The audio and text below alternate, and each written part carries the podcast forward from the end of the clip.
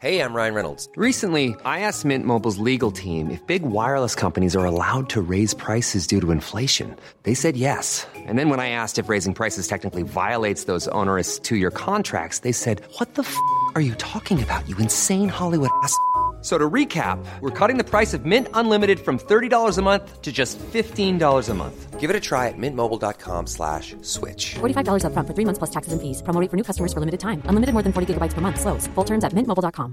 Planning for your next trip? Elevate your travel style with Quince. Quince has all the jet-setting essentials you'll want for your next getaway, like European linen, premium luggage options, buttery soft Italian leather bags, and so much more. And it's all priced at 50 to 80% less than similar brands. Plus, Quince only works with factories that use safe and ethical manufacturing practices. Pack your bags with high-quality essentials you'll be wearing for vacations to come with Quince. Go to quince.com/trip for free shipping and 365-day returns.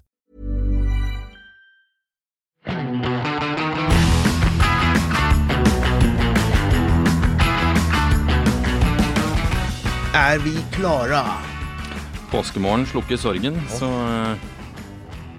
det er kanskje ikke påskemorgen enda. Det er vel onsdag før påske. Ja, det ikke det? Så når du hører dette, så befinner jeg meg i Frankrike. Hvor skal du i påsken? Jeg skal en liten tur til San Francisco på jobb. Og så skal jeg på hytta. Åja, det noe spennende du skal teste i San Francisco? Det det. Skal vi snakke om det allerede nå, altså? Jeg tenkte vi skulle spare litt. Kan du ikke røpe hva det for noe? Jeg kan røpe hva det for noe. Ja, fortell. En ny Range Rover. Du skal teste en ny Range Rover, ja. Mm-hmm. Ja, det blir fett. Ja, det blir ordentlig. Det blir bra. Så i påsken, så, eller det vel sperrefrist på den testen kanskje? Det vet jeg ikke, jeg tror ikke det faktisk. Nei, for da kommer det til å rulle, YouTube-en kommer til å være full av sånne influencer, folk som ikke har peiling på Range Rover, som skal stå og jasse ved siden av den i Range Roveren. Det litt gøye med det at jeg tror, etter hva jeg har blitt fortalt, at det ikke noen influensere med i noe særlig grad, at det stort sett ganske få som skal være med på det opplegget. Det så litt sånn annerledes og snodig ut da jeg kikket på programmet, så vi får se. Schmi kommer ikke. Vet du hva? Det hadde vært veldig hyggelig. Tim Burton, som han egentlig heter. Ja. Timothy, jeg vet da søren hva han egentlig heter. Det står vel for et eller annet, tror du ikke det? Men veldig hyggelig fyr. Jeg traff på han en gang på en Ferrari-kjøring. Noe av det som fascinerte meg litt med han, han har en veldig sånn distinkt stil han prater om på disse filmene. Hello everybody, it's me! Og det jo greit, men han var en annen, og da snakker han veldig sånn lavmelt og rolig om liksom han har Excel-ark for alt han driver med, og alle bilene har sitt eget Excel-ark, sånn at han vet hva han kan leverage med hva, hvordan de finansierer seg selv, og hvordan alt går hit og dit, og så videre. Så det en plan bak alt der, og det ganske kult. Ja. Neida, vi får se hva som dukker opp. Jeg skal nok rapportere om alt det etter påske. Ja. Jeg kom over en liten nyhet forresten. Jeg skal for øvrig bruke påsken på å gå rundt og ta bilder av sånne små franske slitne biler, ja, fordi det pleier å være masse av det i det området hvor vi pleier å feriere. Jeg digger den Instagram-kontoen, hva den heter, Parkings... det den heter? Det det vel. Husker jeg jo ikke hva han het. Jeg har jo truffet han som driver den Instagram-profilen. Men det som han har en sab som veldig vakker. Ja. Og han tar bilder av litt sånne quirky biler, og de gjerne litt sånn bulket og litt rustne og litt sånn tilårskommende, men egentlig veldig hyggelig. Ja, parkingspottere. Nå tenkte jeg på Plankhunt, som han samarbeider med nede i Nederland. Ja, det jo sånn, jeg følger med på sånne biler i Berlin og sånn. Det er mye rusk å følge med på Spotify, men den bør man faktisk gå inn og sjekke. Så, Instagram-storiesen min på Skamlund kommer til å være full av sånne mosegrodde Peugeoter, Citroënger og Renaulter. Jeg kommer jo da til å ta bilde av nye Range Rover. Jeg tror det høres ut som jeg kommer til å slå deg på content der da, Marius. Du og jeg vet at du har mye mer lyst til å gå og se på en sånn 205 med mose på taket enn en ny Range Rover. Og gule lykter. Vi har jo en felles bekjent som i ferd med å kanskje slå kloa i en ganske spesiell bil som slett ikke fransk, men som har levd hele sitt liv i Frankrike og bestilt ny i Frankrike. Og da var jo et spørsmål, har den gule lykter? Jeg prøvde å se det på de bildene den hadde det, men vi får se. Jeg tror den har det, og det gjør den jo bare ekstra kult. Jeg tror ikke den har det. Tror du ikke den har det? Nei, okay. Men vi får se når den dukker opp. Den nyheten jeg snakket om har jo ikke noe med Frankrike å gjøre, ikke Range Rover heller. Jeg føler vi prater veldig fort. Nå det veldig sånn ping, ping, ping, Gilmore Girls over hele greien her. Å nei, det kommer noen andre inn og skal ha studio, vi må snakke veldig fort, og vi må få inn. Det så mye å få inn i denne episoden. Ja. Jeg gleder meg til denne episoden, men jeg bare lurer inn Mercedes-AMG SL, som nå heter. Den heter ikke Mercedes-Benz SL. Mercedes-AMG jo brandet. Har laget en en ny utgave, eller det kommer til en ny utgave. Den, Mercedes-AMG-brandet, hva mener du? Ja, altså, la oss ikke begynne med det da, men det det det heter, det har gjort noen år nå. Så det heter ikke Mercedes, for det heter jo Mercedes-Benz E55 AMG, AMG kom på slutten. Ja. Nå er det Mercedes-AMG, og så kommer det navnet på bilen. Så det litt annerledes. Ja, det ble en stund siden jeg endret det. Du følger ikke med bestefar, greit for deg. Vi andre vet at den heter Mercedes-AMG SL, det en ny modell. Jeg skulle ha kjørt den I USA faktisk, men på grunn av korona og alt mulig rart, så ble ikke den av. Så vi skal helt sikkert få slått kloa I den I Norge. Det som nytt at de ikke bare kommer med V8, 4 liter, hvor de gjenopplivet det legendariske navnet SL55, som vi alle elsker, men det kommer en 2 liters utgave. Og da lurer jeg på, det greit? Pass. Du sier pass, ja? Ja, jeg sier pass, ja. 375 hestekrefter. Ja, nei, pass. 2 liter. SL43 skal den hette. Nei, takk. Jeg tenker, det burde vært, I hvert fall vært en 600, det hadde vært greit. Det masse kule 2-liters firehjulsmotorer, altså, men... 6-er hadde vært greit. 8-er jo godkjent. 12-er jo det det burde være. Altså, fint, det blir sånn den der F-type. F-type. Den har jo også en sånn 2-litersmotor. Den duger den, altså. Men den ok, liksom. Men både du og jeg har kjørt den med den store motoren. Og den får det til å krølle seg på baksiden av I nakken. Den 4-literen, det sånn... Ja, noe må jo få den til å gå fremover mellom restaurantene den kjører mellom. Ja. Så... Men da lurer jeg på, før vi skal hoppe videre, for jeg hadde egentlig en veldig radiofaglig sterk overgang til det neste tema, men før det så må jeg da spørre deg, kunne du tenkt deg en 912? Altså en 911-karosseri med boksemotoren fra en 718? Ja. Ikke sant? Så det gir jo ingen mening. Ja, men det jo en gammel bil. Nei, men altså, nei, en ny. Altså, du lagde en helt ny, en 991. Nei takk. Unnskyld, 992 facelift med 2 liter på 300 hester. Nei takk. Startpris 899. Nei, takk. Det jo ingen grunn til at de skal gjøre det. Nei, det ikke lyst på I det hele tatt. Det ikke noen plan for det. Men den radiofaglige overgangen var jo da dette med SL. Fordi vi hadde jo en liten påskekviss. Ja. Som kom forrige gang som du jo sikkert har glemt. Men jeg har ikke glemt den, for jeg har pønsket mye på dette her, og regnet til og med. Ja. Dratt frem kalkulatoren. Vi snakket jo om det med slagvolum og den største differansen. Hvilken bil eller biltype det som har den største differansen mellom minste og største motor. Og da kommer jeg til å tenke på nettopp Mercedes SL, fordi den som heter 129, R129, som SL-en som kom I 1989, Liar Liar SL-en. Ja. Ja, du vet hvilken jeg tenker på. Ja, ja. Filmen, hva heter den på norsk, den filmen? Lystløgneren. Helt riktig. Det jo mange film hvor Mercedes SL har fått plass. Det sier seg jo litt selv, for det jo på en måte selve symbolet på rikdom I USA. Leken, eller quizen, var jo da å tenke ut hvilken bil det som har størst differanse fra den minste motoren I slagvolum til den største. Og da kommer jeg til å tenke på at det må jo være SL. Nei. For la oss ta det minste slagvolumet. 3 liter. 2,8. Ja, og det største? 7,3. Å ja, det litt tilbøyelig til å være enig. Du glemte SL73, vet du. Den kan du ikke glemme. Det 4,4 liter på differansen da. Det blir jo det, gjør det ikke da? Ja, da kan jeg faktisk slå det. Ja, og det var, også, for det var det jeg umiddelbart tenkte på da. Dette var jo podcasten som vi og begge ut på. Nei, jeg kan ikke slå det. Jeg kan matche den. Ja, kan du matche? Ja. For jeg tenkte at det måtte være den her, men så kom jeg på en annen modell som mye nyere, hvis vi skal si at nyere bedre. Ja, for jeg har kommet på en annen Mercedes. En annen Mercedes? Ja. Åh, ja. E-klasse, W211. Men den ok, ja. E200 kompressor, hvilket slagvolum? Det 1,6? Det 1,8. 1,8? Og E63 AMG har... 6,2. Ja, så det 4,4 igjen. Ja. Så jeg trodde jeg hadde slått deg, fordi jeg tenkte det var 6,3, men det jo den der homage-crappet som de holdt på med på noen av de her bilene. Ja. Hvor det... Så... Men jeg har faktisk funnet vinneren. Det jo veldig snevert dette her, det kan jo ikke være I veldig mange biler. Vi snakket jo litt, kunne det være noe amerikansk og sånn, det har jeg ikke sjekket. Jeg tror ikke det. Og Audi A8 utelukket. Q7 har bare 3 liter, for de har 6 liter også, så det kan ikke være den. Altså den 12-sylindrede saken. Touareg hadde jo bare 3, den minste motoren var 2,5 faktisk, husker du den? Sånn 5-er. Ja, OK-motor faktisk. Ja, aldri kjørt, men det fin lyd I de. Opp til 6 liter, ikke det? Helt riktig. Hva annet kan det være? For det var jo på en måte, nå vi jo liksom I æraen med store slagvolum. Jeg synes jo 7,3 hos Mercedes på en måte det blir jo omtrent ikke større enn det. Men så begynte jeg å tenke, BMW 7-serie, jeg husker ikke hva de nye heter, jeg klarer ikke å følge med på det. Jeg husker de gamle, vet hva han heter 39 er. Den har jo en 2-liter, den hybriden, men 12-eren som nå gikk ut nå nylig, som de kutta ut, den er jo på 6,6 liter. Og det 4, tror jeg er vinneren. Da har vi 4,6 liter der. Da har vi 4,6 liter. Boom! Så til de som satt og lurte på i begynnelsen av påsken, hva kan det være? Hvis man har noe som er bedre enn 4,6, så send oss en mail på mil@finanskrisen.no, så skal vi absolutt få det med i podcasten, naturligvis. Jeg klarer ikke å komme på noe annet i alle fall, sånn fra...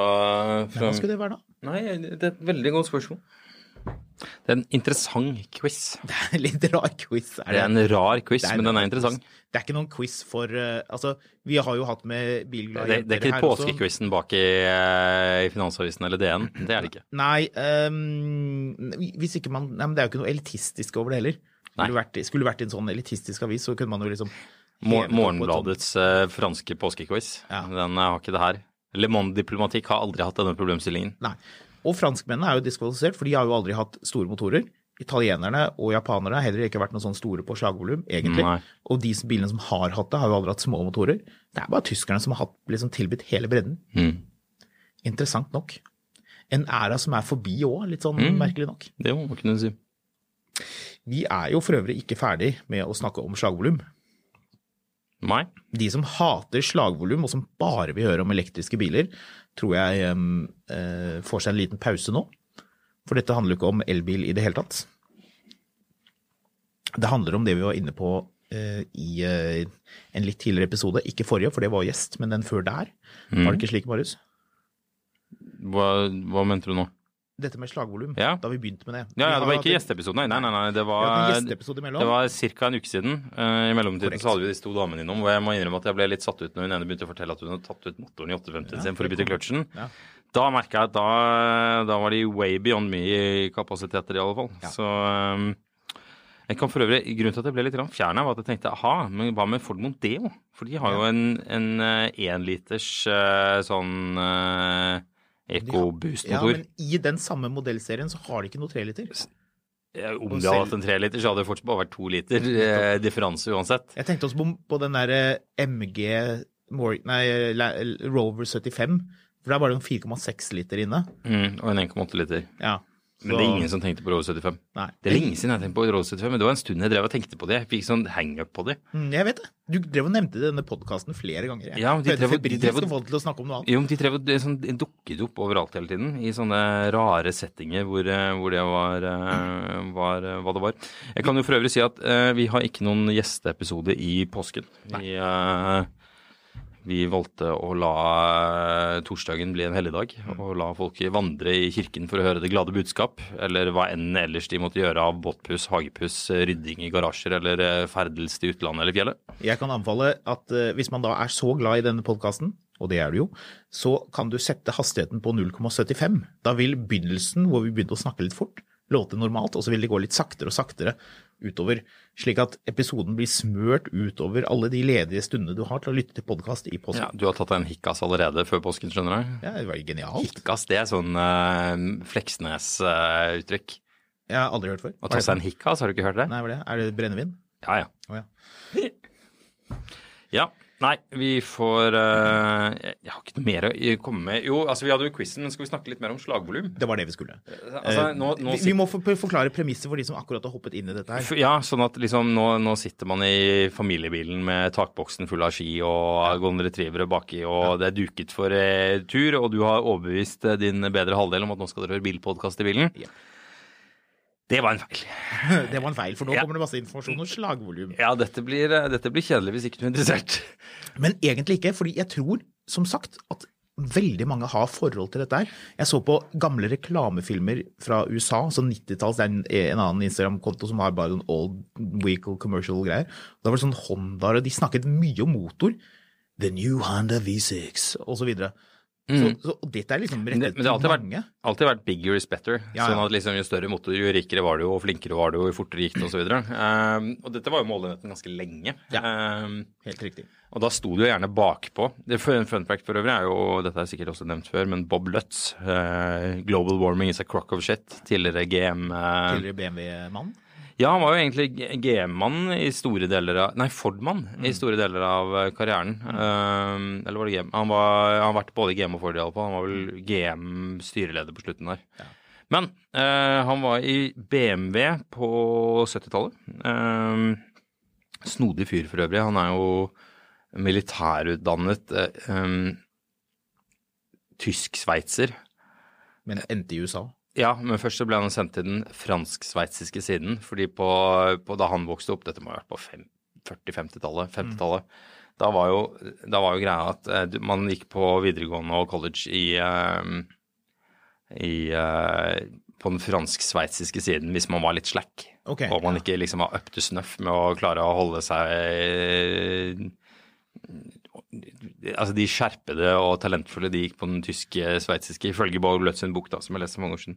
Men da var det også han som kom på dette med at de skulle gjøre den nummereringen med 325 var 3-serie med 2,5 518 var 5-serie med 1,8 liter før dette skled jo helt ut i dagens setting. Men det er jo genialt da, fordi det står jo for et eller annet, og man vet jo med en gang dette, altså før når du var på som barn og satt bak i bilen til fatteren på autobahn og du så en 525 eller 528 eller 535 eller hva det nå var da, så visste du med en gang, det er det.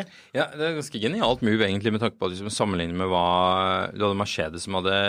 Mercedes klarte jo litt det samme etter hvert med E220, E320 og så videre. Audi klarte jo allerede der.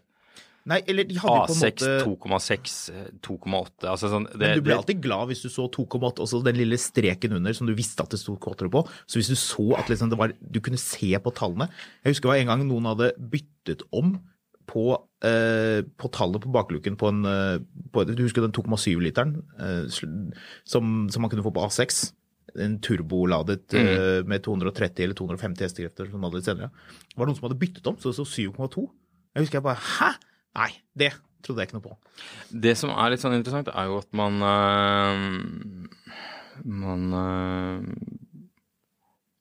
hvis man gikk tilbake i tid, så var det, du kjørte en Audi A6, eller du kjørte en Audi 100, eller du kjørte en Mercedes E. Du kjørte en BMW 525, eller BMW 528. Nei, han har en 540. Og det var en sånn smart sånn variant av det. Unnskyld å avbrette deg, men tror du ikke da at hvis vi er tilbake til slutten av 90-tallet, begynnelsen av 2000-tallet, at hvis du står da og skal skryte i en eller annen bar på Geilo sikkert da, vil du ikke da slenge på med en gang hva du kjører? Så bare sånn, ja, hva kjører du? Ja, 525. Og du da? Ja, E280 da, firmatikk. Nei. Så vil du si E280? Ja, men jeg tror ikke det hadde den samme, det var ikke den samme briljante markedsføringen. Og særlig ikke på Audien. Nei. Og ingen visste jo hva Volvo hadde av motorer, sånn at det... Altså, la oss si det sånn for 10 år siden, om du kjørte en Drive E eller en 2,5 Volvo, ingen så forskjell eller ante hva de så etter. Nei, det er et godt poeng. Så sånn sett så var jo de med på å forvirre litt grann, som gjorde at uansett hvilken Volvo du kjørte, så var det en ok bil. Men denne diskusjonen her er jo relevant hvis du er av typen som barn gikk og så hvor langt speedometer gikk. Det kan du ikke gjøre lenger. Nei. Eller hva som stod bakpå, eller hvor mange eksospotter bilen hadde. De tre hellige faktorene for hvor raff bilen var, potte, merking og om det stod 220 eller 300 på speedometeren nå da. Ja, denne bilen går 300 km i timen. Og neste steg, felger, bremser. Jeg husker Mercedes S-klasse, 220 Mercedesen, hadde sånne drillede bremser. Husker jeg digget å se på de skivene, var sånn, de så tøff ut. Det var en sånn detalj som var ekstra kul, hvis da gikk bilen fort. Premisset for denne diskusjonen er hvilke bil forbinder du med hvilke slagvolum. Ja. Og forrige gang var vi på 2,3, nå har vi kommet til 2,4. Ja, og da vil jeg si, for min del, det er sikkert andre som er uenige, jeg vil si Audi A6. Audi A6? Ja, 2,4. Nei. Jo. Nei, da er jeg på transporter 2,4. Ja, du har jo en. Så det er ikke jeg er en 2,5. Hallo. Ja, unnskyld. Men 2,4 eller Volvo diesel. Ja, enig. Den er god. Volvo. Så... Ja, 2,4. Enig. det noen andre? Det noe vi glemmer? Det har blitt sånn kultbil for øvrig. Det? Volvo 240, ja. Det også en sånn ting, altså jeg jo totalt hukt på YouTube, så jeg bruker alt for mye tid der, men jeg har stått og sett på en del nederlendere og briter, og litt sånne hipster-amerikanere som driver og drar og kjøper bestefars gamle 240 og kjører en cross-country, eller liksom, jeg så en serie med noen sånne unge gutter som fant en 240 i et jorde, der han stått i 15 år, men den var forbausende rustfri liksom. Så den slepte de med seg hjem og vekket til liv igjen, og det var masse sånn entusiasme rundt dette prosjektet da. Så... Jeg har litt sånn respekt for Volvo, men jeg har ikke noe lyst på en 240, men sånn som de to jentene som var her sist, som en del av et bilmiljø hvor det veldig inn. Ja, de var veldig interessert i 240. Jeg prøvde å lure de til å innrømme at det var andre ting som var bedre, men det klarte jeg ikke. Nei. Ford Mustang, det var innenfor. Ja, ja. Men, 2,5. Du vet forresten, ja, før vi går på 2,5, du vet forresten at man kunne hatt denne leken også med cubic inches. Har du tenkt på det? At det vil bli en helt annen samtale. Ja. Men det også ganske gøy. Men da jeg mye med på dypvann. Ja, 286, 302. Ja, jeg er enig. Vi kan ta den en annen. Vi kan invitere noen M-car-folk. Hvis det noen som M-car-folk som lytter, og som føler at det riktig at de gjest her, så kanskje de skal step into the light og komme på besøk, og så kan man ta leken der. 2,5, Marius. Der spriker de 5 retninger. Det mange retninger, ja. 2,5, da tenker jeg på masse rart, fordi den åpenbare, det den vi akkurat snakket om, 3,25 eller 5,25, altså 2,5 liter DMV, X6-er, vært et ikon siden 80-tallet til de sluttet å lage de på midten av slutten av 2000-tallet. Fantastisk lyd, fantastisk motor, veldig lite galt med de, turtalsvillige motorer, alt, det smykket en motor. Men på grunn av den nevnte nummereringen 325 eller 525, så tenker jeg ikke automatisk på 2,5 liter. Jeg tenker mye mer på sammenhengen, altså alt 525 i konnoterte da. 523 var jo også for øvrig også en 2,5 liter, men jeg tenker på Audi. Ja, jeg gjør også det. Og så tenker jeg på alle de sakene man leste for sånn 10-15 år siden om hvor forferdelig den motoren var. Motor? Jeg husker det var If eller Gjensidig eller hvem det var, som hadde, du kunne få en sånn motor- og drivverksforsikring hvis ikke du hadde en Audi 2,5 liter, for den nekta de å forsikre, for det var så mye galt med den. Og så har det jo vist seg i ettertid at den motoren faktisk ikke så gal. Det en sånn serie av ting som har gått galt med de bilene når de var nye på en måte, men...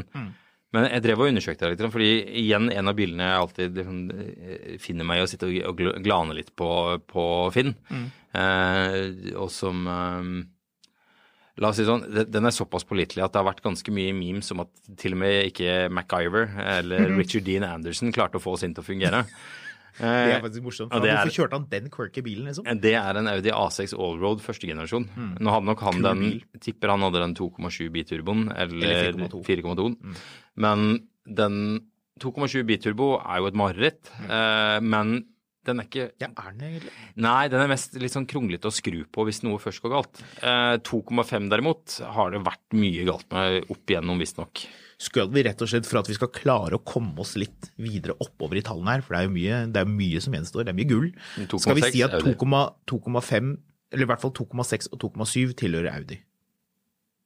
Ja, 2,7 jo også både Discovery 3 og... Ja, ok, greit. Ja, det den Jaguar, den PSA-motoren. Det en forferdelig motor. Ja, det det? Ja, eller det en av de motorene hvor hvis du googler kjøper Land Rover Discovery 3, så får du opp, den kjempefin, den hvis ikke Veivak knekker. Skal vi bare, sånn at folk klarer å følge med, si at 2,6, det også Audi, da snakker vi Audi 100 egentlig. Audi 100 og første generasjon A6, ja. Så vi kan la det være med det. Jeg prøvde å google 2,6 bare for å se om det dukket opp noe annet, og det dukket opp 1 million sånn Audi-saker. Motorproblemer 1996, Audi A6, 2,6 V6 bensin. Ja, det sånn, 2,6 jo litt sånn, det litt sånn gammel Mercedes, og så det litt sånn Australia-spekk, Holden, eller Mitsubishi Shogun, eller et eller annet sånt. Jeg snusket faktisk litt på en sånn 2,6 190. Ja. De helt kule. Nei, de veldig kule. Det ikke noe dum motor egentlig, den rekkesekseren. Men 2,7, ja. Land Rover, knokket veiv. Ja, altså det som er liksom sånn, jeg har jo hatt en sånn Disco 3 med den motoren. Og du så den, godt, fordi du visste ikke at det var en av de store problemene. Jo, den motoren var allerede byttet, fordi ja. Veiv hadde knokket. Sånn at det altså på alle bilmodeller så hører du alltid om en eller annen sånn akilleshæl. Sånn, du kan ikke vurdere å kjøpe en 911 996 uten å ha sjekket at IMS-en byttet, og at den har vært hos en eller annen sånn... Og RMS, og bore score. Ja, det en eller annen fyr i Skien som har byttet alle de. Den har vært hos han. Knut Grave eller noe sånt. Ja, den, ikke tenk på det, den har vært hos Knut Grave. Jeg har lyst til å se yachten til Knut Grave. Ja, den må være forsiktig så ikke den blir konfiskert i likhet med alle andre. Ja, nei, så det, men det er alltid noe sånn som visst nok kan si kablam på det, men skal vel sies at første generasjon L32 Range Rover diesel med girkassehavari på annen hver bil eller noe sånt, og motorhavariene har jo gått tett på både Disco 3 og Disco 4. Så de nok hakket mer upålitelige enn det onde tunger på internett av og til blir mumlet at mumler liksom, om andre biler. Ja, det jo en twin-turbo-setup på de bilene. Jeg erindrer også at hvis du har en Jaguar XF med den motoren, så må motoren ut for å bytte den ene turboen. Ja, den har twin-turbo, mens 2,7 på Disco 3 har en turbo. Nå vel, men det en PSA-motor. Ja, det samme motoren, det bare en eller to turboer. Ja, så du kan teoretisk sett sette den ene i den andre eller et eller annet sånt. Men så... driver veiva og går i biter også i den Citroen C6 og de andre? Nei, det tror jeg ikke, men det har et eller annet, altså nå jeg litt ut på vidden her, men det har et eller annet å gjøre med hyppig oljeskift og oljetrykk og noe greier. Ja. Så veiva knekker fordi det rett og slett for dårlig oljetrykk eller et eller annet sånt. Ja, ok. Ja. Så hvis du vurderer å kjøpe en Disco 3, så sier det all for it, men bare bytte olje... Veldig ofte. Jeg tror det hver 6.000 eller 10.000 kilometer eller noe sånt. Nesten like ofte som du må fylle på en sånn 600 BMW, for de bare drikker oljen, istedenfor for at det noe annet som går i stykker. 2,7 Audi A6 Allroad for min del.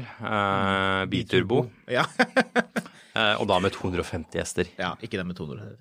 Det er samme motoren. Men det faktisk en bil jeg har oppriktig lyst på. Ja. Grønn med grønt interiør, selvfølgelig. Treverk. Grønn skinn, ja. Ja, grønn skinn. Hvorfor drev de med det? Det var jo egentlig utrolig kult. Og de der felgene som sånn sandwiched, har du sett det? Det eneste som sånn lag på lag. Grønn skinn kan jeg leve med. Blått skinn, det får jeg psoriasis av. Altså. Nei da, kan jeg ha. Det går fint for min. Sånn blått og svart skinn. Ja, nei, sånn, hvor skinn sånn marineblått, nei. Hvor det sånn signalblått. Ja, jeg vet det. E39 M5. Mini Cooper S. Ja, den veldig stygg, den blåfargen. Ja, den helt sånn, forferdelig på de settene. Jeg skal ned og bare gå ut på fjorterna mi en liten tur, eller liksom, jeg har en Windy 39, eller sånn, den stilen, og du skal bare kruse ned dit i en bil som matcher. Ja, det synes jeg til der, det sier ons. Hvis du har hvite bukser, Marius, og røde seilersko, da passer du perfekt med et blått interiør. Ja, hvis du en skrulten nasjonalist, men de kjører gjerne ikke sånne type M5-er. Så 17. mai antrekk. 17. mai, det hver dag 17. mai i en M5 med blått interiør. Ja, så den, ja, hvorfor begynte vi det? Jo, fordi jeg ville ha en sånn 2,7, gjerne automat, for den er litt sånn deilig, slushy gefühl. Jeg synes de første, det var 2001 kom, første A6 Allroad. Ja, det var vel det. Det var rundt da, ja. Jeg digget også de reklamene, den hvor sauene må vente fordi bilene skal krysse veien oppå fjellet. Elsket det. Jeg vet ikke hvor langt vi skal dra denne volumpraten i dag, for det noe vi kan snakke om litt i alle episoder, men skal vi avslutte på de to neste sifferne? 2,8. 2,8.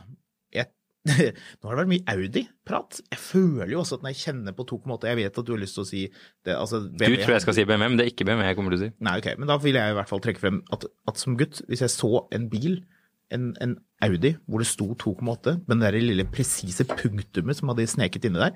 Det heller ikke Audi jeg tenker på. 2,8, og så den lille streken under, hvor du visste at det tok quattro, da visste du at det var en grov bil, kunne vært et spennende interiør. Altså det var bare, jeg ble glad den dagen jeg så en... Men du tenker Audi eller BMW, du? Ja, Audi eller BMW. 528. Jeg hadde jo en 728. Veldig kjedelig, altså fin motor. Kjedelig motor til den bilen. Din dekadente snobb. Du må ned i og slumme i arbeiderklassen med resten av oss. For du tenker på selvfølgelig en annen bil som jeg hadde lyst til å si, men du skal få lov til å si det. Ford Granada? Ja. Eventuelt en annen Ford som har vel så mye eiendomsrett til 2,8. Capri. Ja, definitivt. Så det jo litt gjennomgående I den podcasten her at altså, både du og jeg, Marius, fascinert av litt de samme tingene, men det betyr jo ikke at vi ikke liker gamle Forder. Jeg digger gamle Forder. Og jeg veldig glad I gamle Forder. De som lurer på det kan komme opp på kontoret mitt her på Smestad og se en plakat som tar hele veggen min, hvor jeg har bilder av enormt mange Forder. Ja, alle de kule Fordene som noensinne alle kule Forder fra 68 til 2016 eller noe sånt. Ja. Så jeg har veldig sansen for Granada, og ja, Capri, gamle eskorter. Jeg ikke så veldig glad I de siste to generasjonene eskort, men 80-tallets eskort synes jeg fett. Jeg helt enig. Jeg veldig glad I England på 80-tallet, den der grimy sånn gruvekonseptet. Så. Vi har glemt en 2,5, kom jeg på nå. Opel, Omega, Range Rover, P38, BMW 525 TDS. Ja. Det også en 2,5 biler. Det en kjedelig motor. Ja, den litt sånn, jeg vet ikke, begynner ikke den å få litt sånn skjarm nå? Nei, det et godt spørsmål. Vi kjenner jo en som har en sånn Range Rover 2,5, vi kjenner jo flere som elsker de bilene, og som skal ha en, som ikke har en. Altså, jeg blir fryktelig glad hver gang jeg ser en P38, men man sitter jo og tenker, skulle man hatt 4,6, og så kommer man på, nei, den går jo like kjapt 0-100 som denne 2,5, den bare bruker 3 ganger så mye bensin. Du kjøper ikke en P38 på grunn av motoren. Vi gir oss før 3 liter, men 2,9, der det en del som vi må gå gjennom. Det? Det ene, ja. For det ene da den Porsche Panamera siste generasjon, det en 2,9? Ja, det hadde jeg aldri kommet trekkende med. Ja, dette her sånt folk ikke kan. Dette det viktig. Bra du kan sette dem I skole. To V6-er, vet du. Dette det ikke alle som vet. De to helt forskjellige motorer. Ja. De har en 2,9 og en 3 liter. 3 literen sitter I Cayenne E-hybrid. Det en fin motor, 340 hester, glimrende motor. Brukes I de hybridsystemene. Flott motor, men den 2,9 literen, det en Audi-motor. Som Porsche har utviklet turboene på. Så det den motoren du har I Audi RS4, Audi RS5, det en helt kongemotor, 450 hestekrefter. Porsche Panamera, de grommere versjonene, og E-hybriden på Panamera, ikke på Cayenne. Merkelig nok, så det gjort en forskjell der. Men det en twin-turbo-setup, mens den 3-literen en single-turbo. Glimrende motor. Masse moro, kul lyd, skikkelig, ja, en av mine favorittmotorer faktisk. Så det en 2,9 for meg, og da, hvis jeg skal bare komme med alt det jeg hadde om 2,9, for det var ikke så veldig mye mer enn det, men selvfølgelig Mercedes 210, 290, turbodiesel, mest av alt fordi jeg digger at Mercedes på et eller annet tidspunkt bare fant ut at med enkle bokstaver skulle de skrive turbodiesel på hele bakluken, og det synes alt gøy. Jeg liker at ingen sto der og sa, ble ikke det litt mange bokstaver? Neida, mer turbodiesel skal stå med bokstaver. Ja, du har jo også en annen motor, som egentlig en ganske god motor, men som vi allerede har nevnt her, fordi den eter girkasser. Ja, den BMW-motoren. BMW, den 2,9 solgt som en 3-liter, var 530 diesel, X5 3-liter og Range Rover L32 3-liter. 530, 730. Ja, 730, 530. Hva? 3-serien? Ja, 3-serien. Men I 3-serien funket det greit nok, for den bilen var så lett at da ble ikke den girkassa bare pløyd I stykker, men passet ikke helt til den Range Roveren. Det gjorde ikke den girkassen. Det var som å prøve å bygge noe av liksom, smør. Så, jeg skal ikke si det den eneste 2,9-en jeg egentlig tenker på, men det ikke med noen varmefølelse, liksom. Okay, ja. For jeg går jo ut ifra, nå har jeg ikke faktisk sjekket, men jeg går jo ut ifra at 210 E-klasse, 290 turbodiesel faktisk var en 2,9 liter. Hvorfor all verden skulle jeg kalle den det? Ja, det ville vært rart. Vi må rulle videre nå. Ja, la oss gjøre det. Så du hadde flere ting på agendosen, hadde du ikke det? Agendosen? Hva var det for en ting å si? Nei, jeg vet ikke. Har du noe forhold til bil og påske? Ja, jeg har det. Og det en ganske enkel grunn til det. Ja. Jeg synes det var fornøyelig at du hadde kommet opp med dette lille temaet. Påskebil, det en greie? Spurte du meg. Og jeg tenkte, ja, det det jo, fordi min mamma pleier å si påskebil om én bil. Og det den gule Jaguaren vi kjøpte. Hvor lenge det siden nå? Ja, 12 år siden. Ja. Du har jo en gul Jaguar. 11 år siden. XJ. som vi har vært inne på tidligere. Experimental Jaguar. Ja, 4,2. Oh yes. Deilig slagvolum på den bilen. Mm. Og den jo sennepsgul. Mm. Og den har jo jeg kjørt litt rundt med. Og uansett hvilken årstid det så sier mamma når hun ser den bilen, «Å, der påskebilen!» Så for meg det påskebilen. Ellers vet ikke. Jeg føler det så det løst. Man kan jo liksom kalle det hva man vil egentlig. Hva tenker du? Jeg hadde en E34 5-serie da jeg gikk på BI, og den i 2009 så brukte vi påsken, det var en kompis av meg som var trainee i Statkraft, som bodde i Køln. Så da fant vi ut at vi skulle kjøre til Køln. Da kjørte vi den bilen til Køln, og så var det en kompis som ble med, men han hadde lyst til å reise til Paris, for der hadde han vært et halvt år tidligere, så kjørte vi til Paris. Altså, vi kjørte masse rundt omkring med, men det et eller annet med å være i kontinentet i påsken, hvor det en måned lenger kommet mot sommer og vår, og det, liksom, det lukter vår ute, og man i bilen, og det varmt, og liksom, man stopper på en rasteplass, og der det liksom også vår, og det, liksom, man sitter litt i solen, og jeg bare husker den, jeg vet ikke, mer og mer nå så jeg blitt der hvor snøen så kjedelig uansett i påsken. Det har den alltid vært egentlig. Så hvorfor man ikke heller begynner å dra nedover til Europa i påsken? Det liksom ha en artig autobahnbil og så bare kruse nedover og dra på ferie liksom. Mm. Så det påskebil for deg altså? Ja, men jeg har ikke noen spesiell bil jeg forbinder med påske. Det jo det som litt sånn rart. Man har ting man gjør i påsken, men det ikke noe sånn spesiell krim jeg forbinder, altså det greit, skal vi begynne å snakke om at Inspector Morse, en sånn rød Jaguar i påskebilen, det blir jo litt rart. Men var det en Mark 2, eller var det en S-type? Jaguar, det husker jeg ikke. De som jeg lurer på dette her, lytt til en av våre beste episoder ever, Jaguar-episoden, hvor Marius drar oss gjennom alle de rare tingene Jaguar har funnet på opp igjennom. En av de tingene var jo at de produserte den modellen som heter S-type, dette var på 60-tallet, og den som heter Mark 2, som biler som veldig lignende. Til forveksling, veldig like. Ja. Veldig like, altså når du ser de, altså jeg har siklet på de bilene i alle år, det kom en ut på Finn nå som noen skulle ha nesten 400 000 for, det alt for mye. Men, ja, den var fin da. Den det veldig koselig. Ja, du, den hvite? Ja. Du vet hvem som eier den? Nei. Nei, ok. Det han som jeg kjøpte den blå, jeg hadde den X-Oden. Åja? Ja, den bilen han aldri skulle selge. Ja, men altså om det mye eller lite, det spiller ingen rolle. Hvis noen vil ha den bilen. Mark 2, Morse kjørte en Mark 2. Var det en Mark 2? Ja. Ja, for det ser ut som en SI. Poenget er i hvert fall at Jaguar laget disse to bilene som var til forveksling like samtidig. Mm. Det var en forklaring på det også. Veldig rart. En rar forklaring. Så, ja, de hadde ikke kontroll, var forklaringen. Det var vel stort sett det. Så ja. Det kunne vært en påskebil. Men jeg bare prøvde å tenke på det, fordi liksom påske en sånn ting hvor liksom fellesnevnene liksom hva det for noe? Quick Lunch, Solo... påskelam og fjell eller et eller annet sånt. Det sånn, den sånn nasjonalromantiske drømmen. Mm. Men det er ikke noe sånn, åja, til jul ser vi til jul så ser vi, hva er det heter for noe? Ikke Notting Hill, men Hjemme alene for eksempel, eller Love Actually, eller Tre nøtter til Askepott, men i påsken da ser vi, altså før var det jo Roald Øyen og hans daglige bokøl. Han hadde ikke jo en bokøl hver dag, det har han utbestandig. Ja. Men liksom, sånn, altså, hva slags bil forbinder du med Roald Øyen, liksom? Mm. Hva slags bil tror du Roald Øyen kjører? Jeg vet ikke. Hva kan det være? Kanskje det en sånn Isuzu Trooper? Nei. Ikke?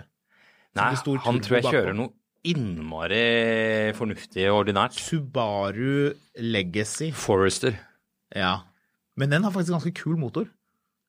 Hvis ikke du tok dieselen, da. Den ikke så veldig Nissan X-Trail. Det var helt på slutten. Jeg må bare lure det inn.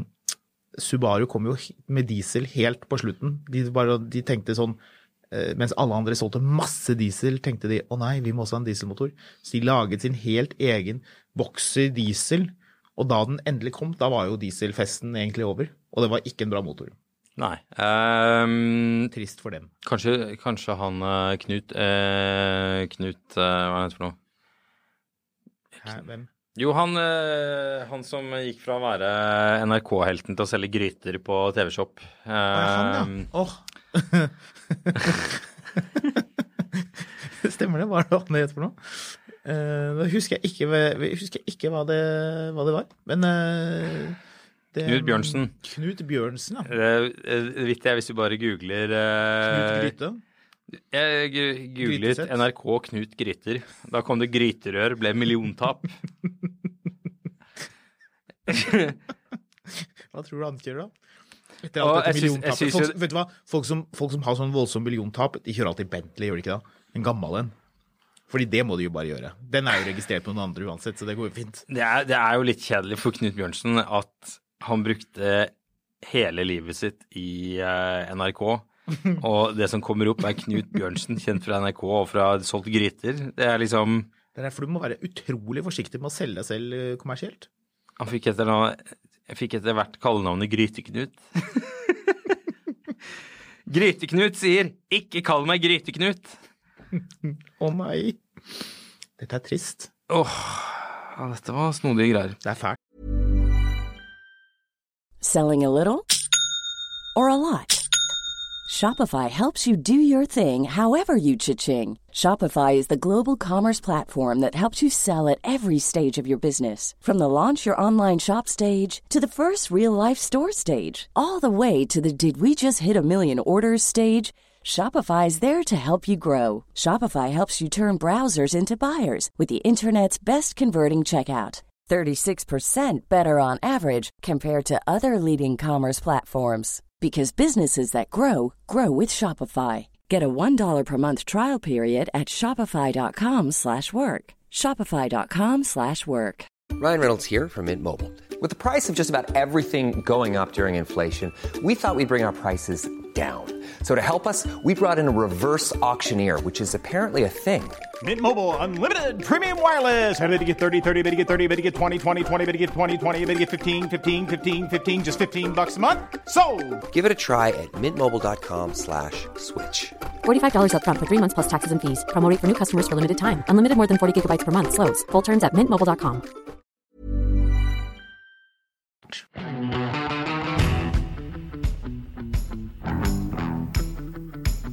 Men fra Gryteknut og Knut Bjørnsen og Roald Øyen, altså, jeg vet ikke, jeg sliter litt med å komme på noen sånn populærkultur man kan tvinge en bil inn i. Ja, nei, det er jo ikke så lett dette her. De som har påskenøttene nå, må jo ha noen spennende biler. De er jo bilfolk. Ja, de har fått reist kryss og tvers. Så... Øystein Bakke og Rune Gokstad. Ja. Kongefolk. Ja, de er artige typer, altså. Jeg elsker den serien. Den ligger ute på NRK hvor de kjører til Mongolia med en gammel brandbil. Ja, de har kjørt en brandbil, og så kjører de en sånn tuk-tuk rundt omkring, og de har gjort mye rart. Den brandbilen, det er jo en sånn jeep. Jeg mistenker at jeg kikket på den på forhånd, og så sett, her er det mye som kan gå galt. Det er ikke godt galt akkurat nå, men dette blir spennende TV. For det er jo en del litt rare ting som går galt med den bilen underveis. Det som er litt sånn snodig også, for du hadde jo han Rune Gokstad, Geir Skau, kjørte jo... Ja, den Citroën. Tok jo en CX. Stemmer det. Og kjørte den Palmereisen slutt. Mm. Den er innspilt i 2003. Mm.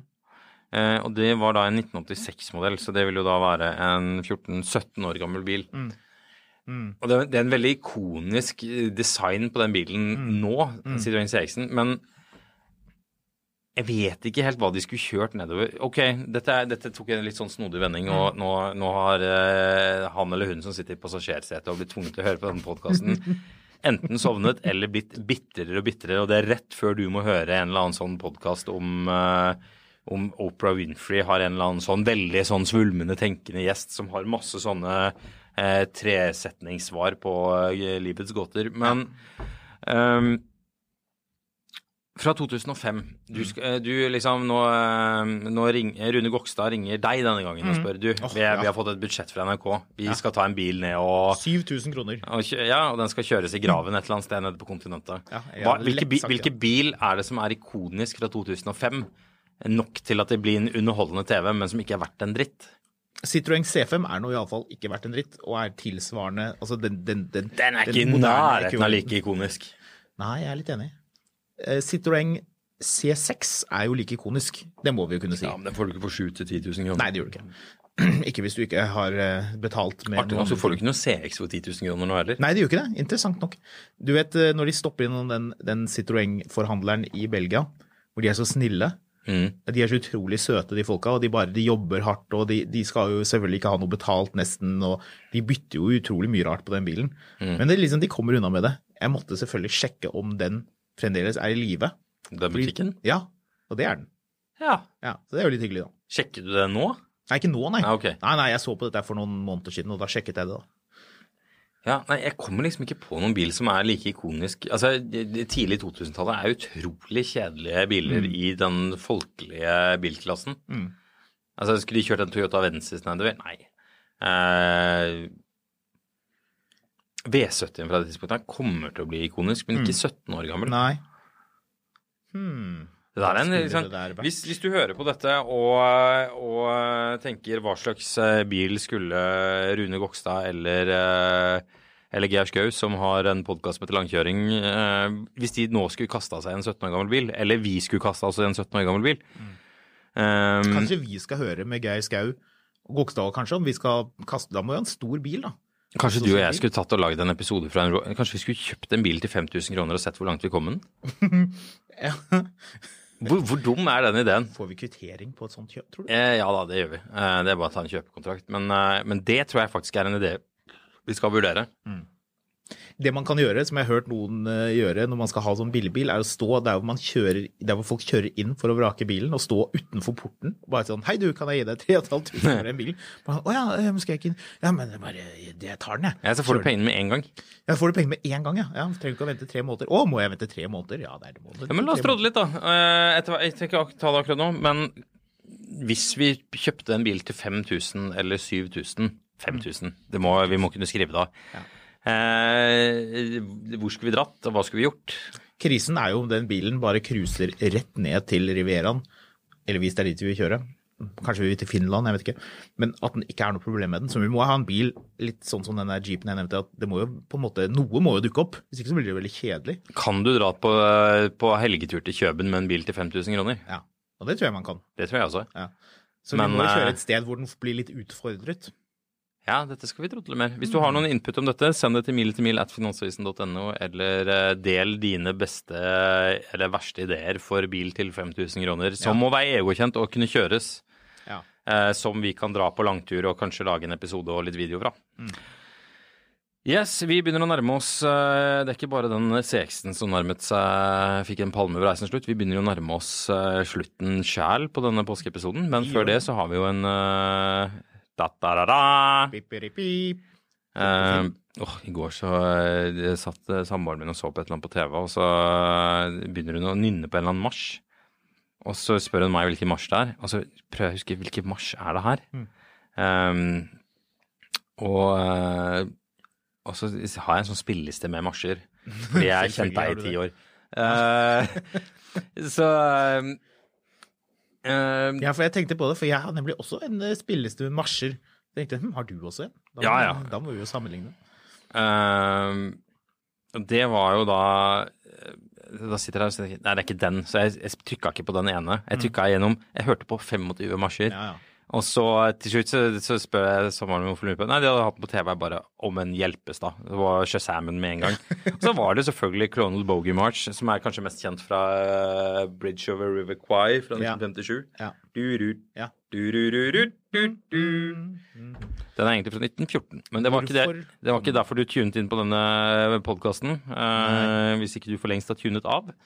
Det var for å høre funn på Finn. Hva var det som kom? Hvorfor begynte du å snakke om denne marsjen egentlig? Fordi jeg begynte å si ditt, og så begynte jeg å tenke på denne marsjen. Kupp for den rette. Utropstegn. Kjørte en tur med bilen i helgen, første gang siden i sommer. Oppdaget noen feil. Motorlampe lyser, mistenker en sensor. Dårlig med varmluft inne i bilen, tror et spjeld har låst seg. Har ikke tid til å få den på verksted. For mange prosjekter selges derfor rimelig, nå rimelig som den . Og hvis du tenker da at vi har nå funnet denne bilen vi skal kjøre til Uddevalla med for 6 000 kroner. Det har vi ikke. Nei, denne koster 158.000. Den har samme farge, lakkfarge, som sånne damer med pelskåpe har på Mercedesen sin? Ja. Ja, den har sånn, ikke på håret, men på den der boksen med sånn hårlakk som, ja. som jeg tror Eli Hagen sverget til. Ja, alt det der. Det er litt sånn bil hvor du tenker, dette hadde passet perfekt med en stor lysekrone. Ja. Vurderer å selge hobbybilen, tok den inn fra USA i 2020. Har kjørt den på noen søndagsturer, men med stor familie den ikke så praktisk, så den blir bare stående i garasjen, sier du det. Under mitt eie har jeg byttet toppakning, fått slipt toppene, byttet vannpump på reggreim, samt shinet opp skinninteriøret. Bilen pen til tross for høy kilometer, og høy kilometer det, for den har gått 370.000 kilometer. Utvendig den ikke strøken I lakken, har nok vært lakkert her og der gjennom årene. Jeg selger bilen slik den Det presiseres at bilen selges uten noen form for garanti og reklamasjonsrett til 158.000. Husk at dette ikke en ny bil. Nei, det begynner å bli demre for meg her. Men dog veldig stilig, nei, og morsom å kjøre smiltegn. Utifra hva jeg kan se bilen helt rustfri. Det følger også med de sensorer som jeg hadde planer om å bytte, men ikke fått gjort. God lyd det også, da jeg tror eksosanlegget oppgradert. Ta kontakt hvis du interessert. Ikke interessert I skambud, da jeg ikke må selge bilen. Den står lagret tørt og fint inne, og det selvfølgelig snakk om en Lexus SC430, kåret av blant annet Top Gear til verdens verste bil. Mm. Ja, ikke bare verdens styggeste, men verdens verste. Ja. Mm. Det også en bil jeg vet du forbinder med... Det var da du skjønte at denne serien kanskje ikke var så bra som du trodde. Hvilken serie kan det være? Det en serie vi har snakket om før, som begynte med en spennende romanse mellom en litt sånn ung sosietetsdame og en bad boy fra en annen kant av byen, som blir med advokaten Sandy Cohen hjem. Da kjører han med 7-serie. Ja. Den kjører han av veien, og et lite øyeblikk der, så var jo det en E38. Ja, men da får han ny bil. Ja, og da får han den? Jepp, og da var jeg ferdig med den serien. The OC? Du var ferdig etter første sesong? Nei, det var etter andre sesong eller noe sånt, tror jeg. Men jeg må jo bare ta med dette her, han heter jo Sandy, han kissen, og det en morsom spøk I den serien, hvor han sier, hey, I'm Sandy, og så det noen andre som sier, then why don't you take a shower? Ja, jeg føler vi avslutter der. Vi promoterer ikke alt for mange podcaster den gangen her, men vi promoterer klokkelandslaget.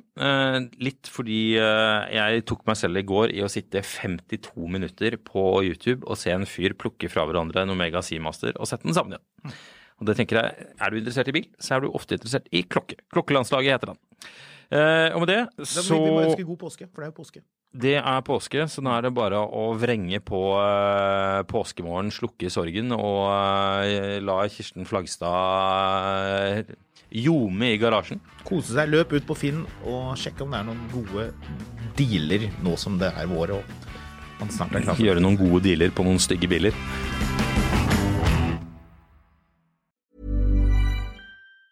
Hi, I'm Daniel, founder of Pretty Litter. Did you know cats tend to hide symptoms of sickness and pain? I learned this the hard way after losing my cat, Gingy. So I created Pretty Litter, a health monitoring litter that helps detect early signs of illness by changing colors, saving you money and potentially your cat's life. Pretty Litter is veterinarian developed, and it's the easiest way to keep tabs on your fur baby's health right at home. Go to prettylitter.com and use code ACAST for 20% off your first order and a free cat toy. Terms and conditions apply. See site for details. Mil etter mil, en podcast om bil en podcast fra Finansavisen. Programledere Håkon Sæbø og David Kordal Andersen. Produsent Lars Brenden Skram. Og ansvarlig redaktør Trygve Hegnar.